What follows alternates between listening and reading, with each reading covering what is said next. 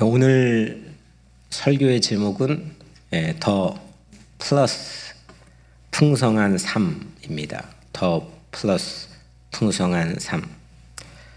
여기 더는 예, 요즘 마치 트렌드처럼 예, 어떤 상호명이나 뭐 이런 거에 많이 붙게 되는 걸 보게 되는데 더라는 뜻은 굳이 설명하지 않아도 뭐 여러분들 잘 아시겠죠? 어떤 뜻이죠? 뭐, 뭐, 거, 그거, 예. 예, 계속, 예, 그리고 어떤 기준보다는 그 이상으로. 그러니까 지금보다 더, 뭐 예상보다 더, 계산보다 더, 생각보다 더, 뭐 이런 뜻이 있겠죠. 또 이중적인 의미로 영어로 보면은 더 정관사죠. 에, 모두 다 알 수 있는 사람. 네. 특별히 지정해야 될 사물, 또 유일한 존재, 뭐 등등 네, 거기에 더를 붙입니다. 네, 이렇게 이중적 의미로 오늘 말씀 안에서 더 플러스 풍성한 삶을 우리 함께 나누려고 합니다. 지금보다 더, 생각보다 더 이것과 우리가 모르는 게 아니라 다 아는 바로 그것. 그 의미로 오늘 더인데 이런 의미에서 보면 더 플러스는 약속이고 또 희망을 우리에게 제공해 줍니다. 더. 이런 거를 갖기가 쉽지 않거든요. 생각보다는. 그냥 주저앉기가 쉽고 어느 정도 세월의 두루두루 경험을 하다 보면 뭐 그게 그거인 것 같아 매너리즘에 빠지기가 쉽고 하다가 안 되면 포기하기가 쉽고 그 어떤 보드라인 경계를 뚫고 더를 내 마음에서 외친다는 게 사실 꼭 쉬운 일만은 아닙니다. 이런 의미에서 더 플러스는 희망이고 또 약속입니다. 모두가 다 알게 해주신 약속, the word, 그 말씀, the promise.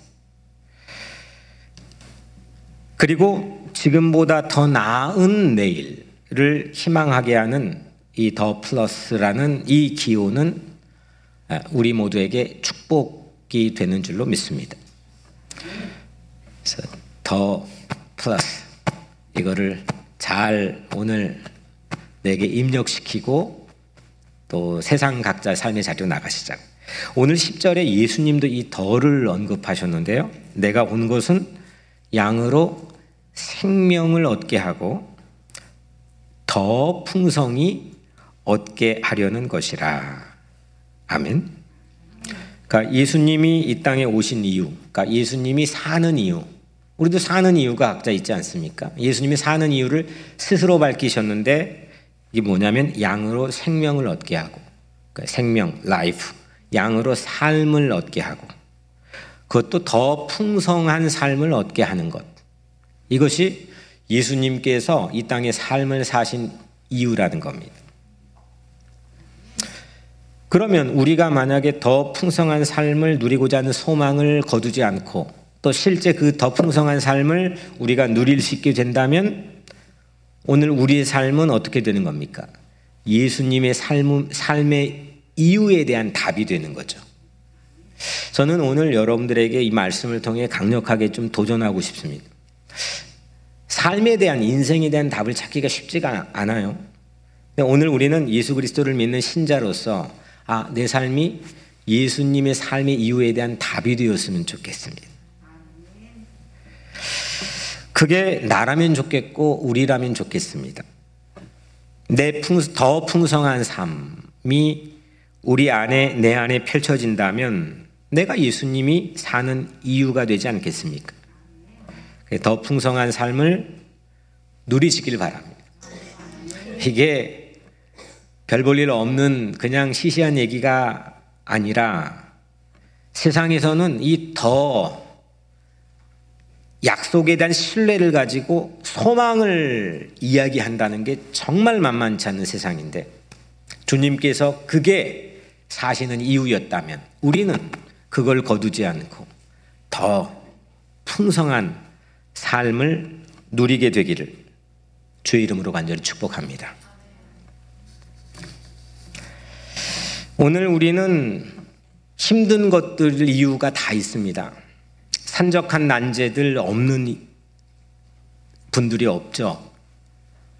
하지만 우리가 큰 문제이건 작은 문제이건 그 문제를 가지고 씨름할 때 죽을 수 없어 그 굴 안으로 들어가는 그 어린아이들의 고난의 현장이 수많은 어른들의 이익에 대한 욕망으로 오늘 또 어디선가 사라질 수도 있는 누군가의 모습들이 오늘 우리의 삶에 새로운 사는 삶의 이유가 되기를 주의 이름으로 축원합니다. 이렇게 이리가 침범을 할 때 울타리 안으로 침범을 할 때 사꾼은 어떻게 해요? 양을 버리고 도망합니다. 왜? 이익이 안 되기 때문에. 반면에 선한 목자는 어떻게 합니까? 양을 위해 기꺼이 죽습니다. 이게 오늘 이제 우리 다룬 내용인데, 이야기인데, 여기에서 논리의 틈이 보입니다. 이게 논리의 틈이 별 볼 일 없는 것 같지만 상당히 결정적인 논리의 틈입니다. 선한 목자가 양들을 지키다 죽었습니다. 죽게 되면 이후에 양들은 어떻게 됩니까? 어떻게 되겠지? 에? 흩어져. 아, 양들이 죽으면 흩어짐, 아, 아, 양들이 죽는 게 아니죠. 선한 목자가 죽으면 양들이 흩어져요. 아, 그, 그 흩어지는 어떤 메타포는 이리가 올 때 사꾼이 도망가면 양들이 흩어지잖아요. 아니, 우리가 할 질문은 선한 목자가 죽었어요. 양들을 지키다가. 자기 목숨을 버렸어요. 그러면 그 양들은 어떻게 됐냐, 이거예요. 우리 흩어지면 안 되잖아요. 선한 목자가 죽으셨다고 해서. 그 누가 누가 책임지고 누가 돌봅니까? 그러면 이후에. 심지어는 솔직하게 말하면 양들조차도 죽는 선한 목자를 좋아할까요? 안 좋아할까요? 네? 안 좋아하죠. 근데 선한 목자를 지금 우린 내용상 좋아해요? 해야 돼요? 안 좋아해야 돼요? 좋아해야 되잖아요. 근데 왜 안 좋아하죠? 이게, 이게 사실 이 말씀이 우리 각자의 삶에 실체적으로 이루어지고 적용하고 누린다고 하는 게 여기에서는 논리의 틈이 있다는 겁니다. 실제로 이사야서에 보면 모양도 없고 풍채도 없은즉 우리가 보기 흠모할 만한 아름다운 것이 없도다. 그는 멸시를 받아 사람들에게 버림받았습니다. 별로 모양도 또 흠모할 만한 것도 없고 죽을 만한 상황에 놓여지니까 사람들에게 버림받았다는 겁니다. 그분이 메시아입니다. 오늘 우리는 예수 그리스도 2000년 동안 수없는 날고기는 신학자들과 신앙의 선배들이 예수님을 아, 저게 이 스테인글라스에 있는 모습처럼 이렇게 입혀놨습니다. 그래서 선한 목자가 죽는다고 해서 난 떠날 거예요. 라고 생각하지 않습니다. 난 서, 죽는 선한 목자는 좋아하지 않습니다. 라고 말하는 사람은 없을 겁니다. 그런데 여러분들, 2000년 전에 여러분들 당시 그 현장에 있었다면 어떨까요? 그렇게 예수님에게 후덕한 인심을 얻었던 제자들도 그 자애로운 모습을 모두 다 지켜봤던 제자들도 죽게 된, 죽게 될, 죽어야만 될 선한 목자 앞에 전부 도망갑니다. 이게 예수님에게 관건이었습니다. 제가 보기에는 그렇습니다. 제가 만약에 비실비실하고 오늘 내일 죽게 생겼다면 여러분들이 어떨까요? 물론 사랑해 주시겠지만 장담 결코 못하는 겁니다. 저나 여러분들이나 죽게 될 선한 목자를 별로 좋아하지 않습니다. 그 대표적인 예가 저는 사회주의라고 생각합니다. 사회주의는 노동자의 이익을 평등하고 공정하게 분배하려고 세워진 사회입니다. 그런데 그 해결자를 자처한 계급이 그 해결자를 자처했던 사람이 죽는 법이 없습니다. 도리어 그 계급과 그 사람의 목숨을 지켜야만 인민을 강생할 수 있다고 선전합니다.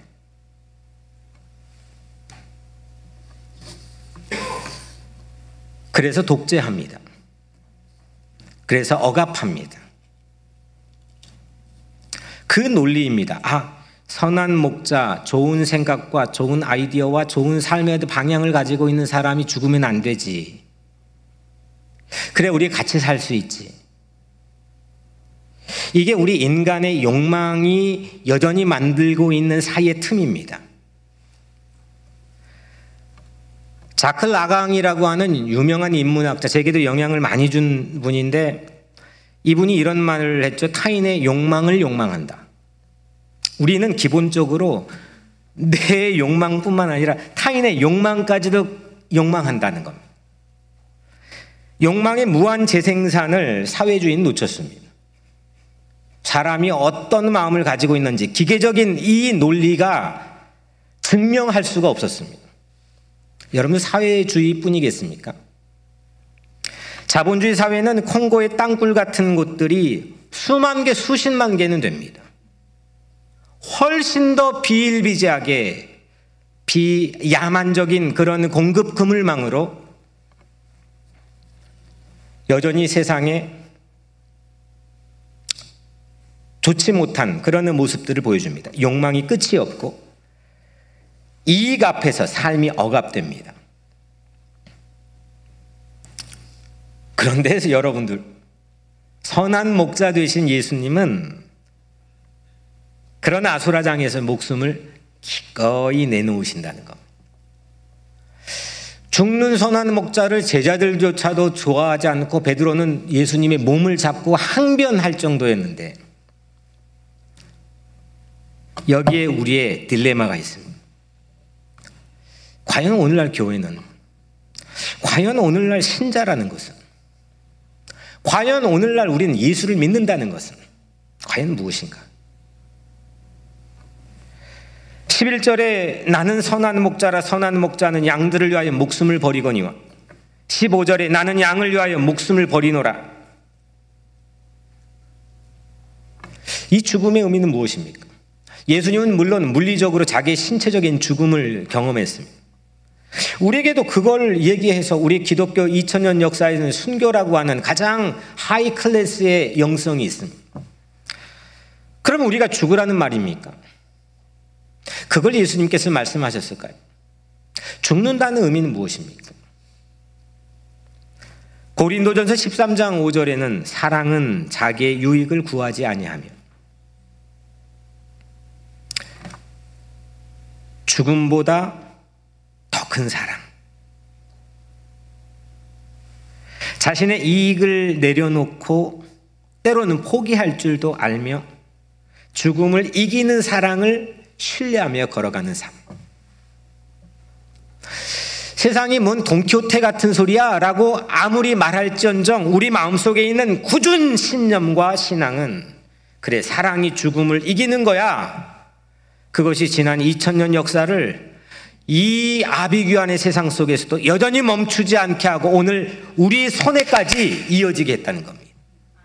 저 무자비한 땅굴, 콩고의 땅굴이 오늘 우리 손에까지 이어졌다는 사실을 한 청년이 증명을 했다면 우리는 지난 2000년 저 무덤에 가둬놨던 예수의 시신이 부활하여 그 사랑이 죽음을 이긴다고 하는 이 놀라운 신앙이 우리 손에까지 이어져 있고 있다는 것을 우리는 믿어야 됩니다.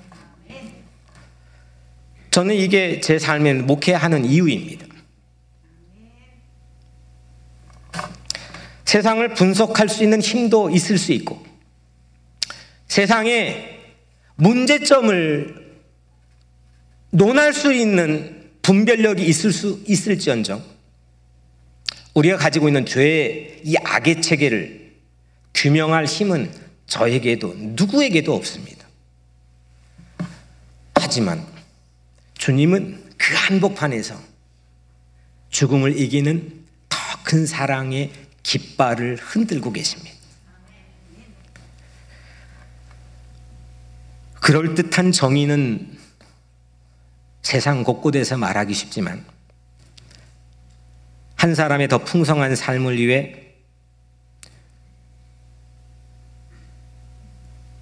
죽음을 각오하고 죽음을 목숨을 버리는 큰 사랑은 결코 쉽지 않습니다. 그러나 예수 그리스도는 선한 목자가 되어 주셔서 우리에게 하셨습니다. 자기 목숨을 내놓는 사랑을 통해서만 정의는 온전해지는 겁니다.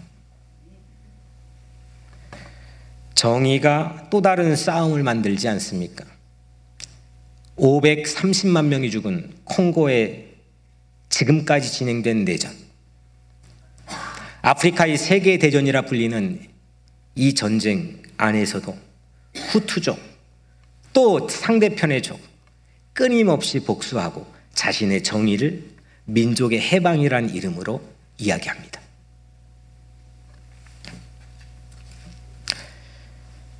선한 목자가 죽은 이후에 우리는 어떻게 할 건가? 결국 이기고 부활하신 그 사랑, 그 사랑이 우리를 책임진다고 저는 믿습니다. 그리고 우리를 누군가의 더 풍성한 삶으로 인도하는 것을 믿습니다. 선한 목자의 음성을 따라가면 내가 안전합니다. 그 음성을 한번 들어보십시오. 마태복음 10장 38, 39절. 자기 십자가를 지고 나를 따르지 않는 자는 내게 합당하지 아니하니라. 자기 목숨을 얻는 자는 잃을 것이요 나를 위하여 자기 목숨을 잃는 자는 얻으리라. 이 말씀이 기독교의 힘입니다. 내 안전에 맞는 머물지 않고 이웃의 구원을 위해서 내 목숨을 잃고자 할 때 내 목숨을 얻게 된다는 진리입니다. 이것이 선한 목자의 음성입니다. 우리 교회도 이 세상 한복판에 나가서 이 선한 목자 음성을 들려줘야 됩니다. 여전히 이 힘은 죽지 않았다고. 여전히 이 힘이 세상의 희망이라고. 어떻게 내 목숨을 기꺼이 내놓을 수 있겠습니까? 내놓을 수 있겠습니까? 자기 목숨을 잃어야 한다고 말하는 이 설교가 이쯤 되면 들려지지 않을 가능성이 매우 많다는 걸 저도 알지만 그래도 전합니다. 왜냐하면 예수님께서 말씀하셨기 때문입니다. 제 모습만으로는 이거를 전하기가 매우 난처하고 곤란하지만 여전히 자기 이익에 때론 충실할 때가 많은 이 부족한 종이 네 목숨을 잃고자 하면 얻을 것이라는 이 말씀을 이 진리를 전하기가 매우 난처하기도 하지만 그래도 전합니다. 왜냐하면 예수님께서 대신 나를 위해 사셨기 때문입니다. 오늘 선한 목자의 마지막 모습은 마지막 읽은 16절입니다. 또 이 우리에 들지 아니한 다른 양들이 내게 있어 내가 인도하여 할 터이니 그들도 내 음성을 듣고 한 무리가 되어 한 목자에게 있으리라. 이 우리에 들지 아니한 이 울타리에 들지 아니한 다른 양들이 내게 있어 내가 그들도 인도하여야 할 터이니 그러니까 울타리 바깥에 다른 양들에게 들려줘야 될 음성입니다. 지금까지는 이리가 오면 그 이리로부터 양들을 버리지 않고 지키는 건 울타리 안에 있는 양들입니다. 근데 예수님께서는 울타리 바깥에 있는 양들에게도 관심을 가졌습니다. 예수님의 삶은 울타리 바깥에 더 많은 양들을 울타리 안으로 데려오는 관심입니다. 이 확장성은 바깥에 있는 길 잃어버린 양을 안으로 데려오는 이 확장성은 자본주의 무한 경쟁과는 격이 다릅니다. 오늘날 심전 교회는 교회 안에 모여 있는 울타리 안에 모여 있는 사람들의 숫자와 그의 크기와 그의 인프라로 무언가를 도덕적이고 또 영적인 것을 분별하는 기준처럼 때로는 사용해버리는 오염이 된 우리일 수도 있겠지만 예수님은 그걸 말하신 게 아닙니다. 한 사람, 누군가 한 사람의 더 풍성한 삶을 위해 목숨을 버릴 수 있는 더 큰 사랑으로 그 교회가 세워져 있느냐 이겁니다. 더 심각한 위험에 노출된 울타리밭 같아 다른 양들을 향해 교회는 어떤 관심을 가지고 있느냐 이겁니다. 예수님은 당시의 울타리 안에 이스라엘 유다인들 뿐만 아니라 이방인을 위한 초청을 하고 있는 겁니다. 이게 기독교 신앙인 거죠. 기독교는 누구를 밀어내지 않고 누구를 배제하지 않습니다. 뉴욕 우리 교회의 이름은 2011년도에 바뀌어졌는데 여기에서 우리의 첫 번째 뜻은 영어로 us, 그 우리입니다. 듣기 너무 따뜻하죠. 우리 교회 따뜻합니다. 두 번째 뜻은 오는 본문 1절과 16절에 양의 우리입니다. 영어 성경에는 펜, 울타리입니다. 울타리 안팎으로 다른 양들, 또 우리 안의 양들 모두를 이 펜 안으로 드릴 수 있는 피난처 같은 뜻이 우리입니다. 생초리 이 예배당이죠. 거기에 영어 사전 옥스포드 영어 사전에 보면 1번 뜻이 피난처입니다. 예배하는 곳은 교회는 곧 피난처입니다.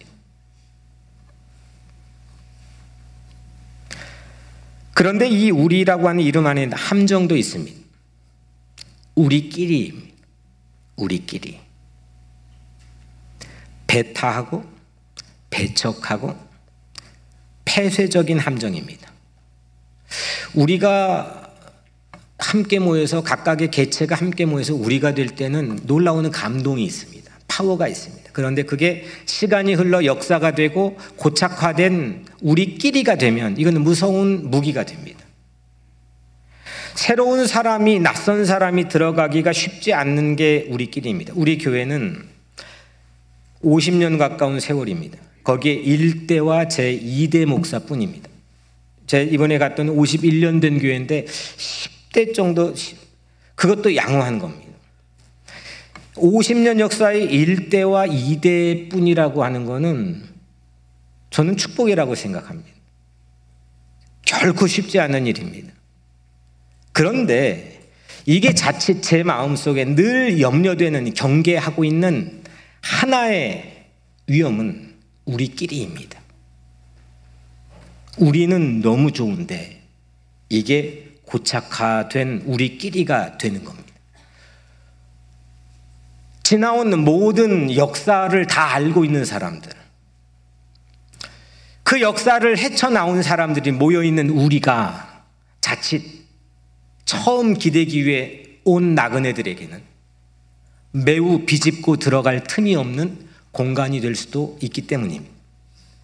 그런 의미에서 저는 우리 교회의 오래 교회를 지켜오신 분에게 너무너무 감사합니다. 제가 13년을 목회하며 그런 모습을 본 적이 없기 때문입니다.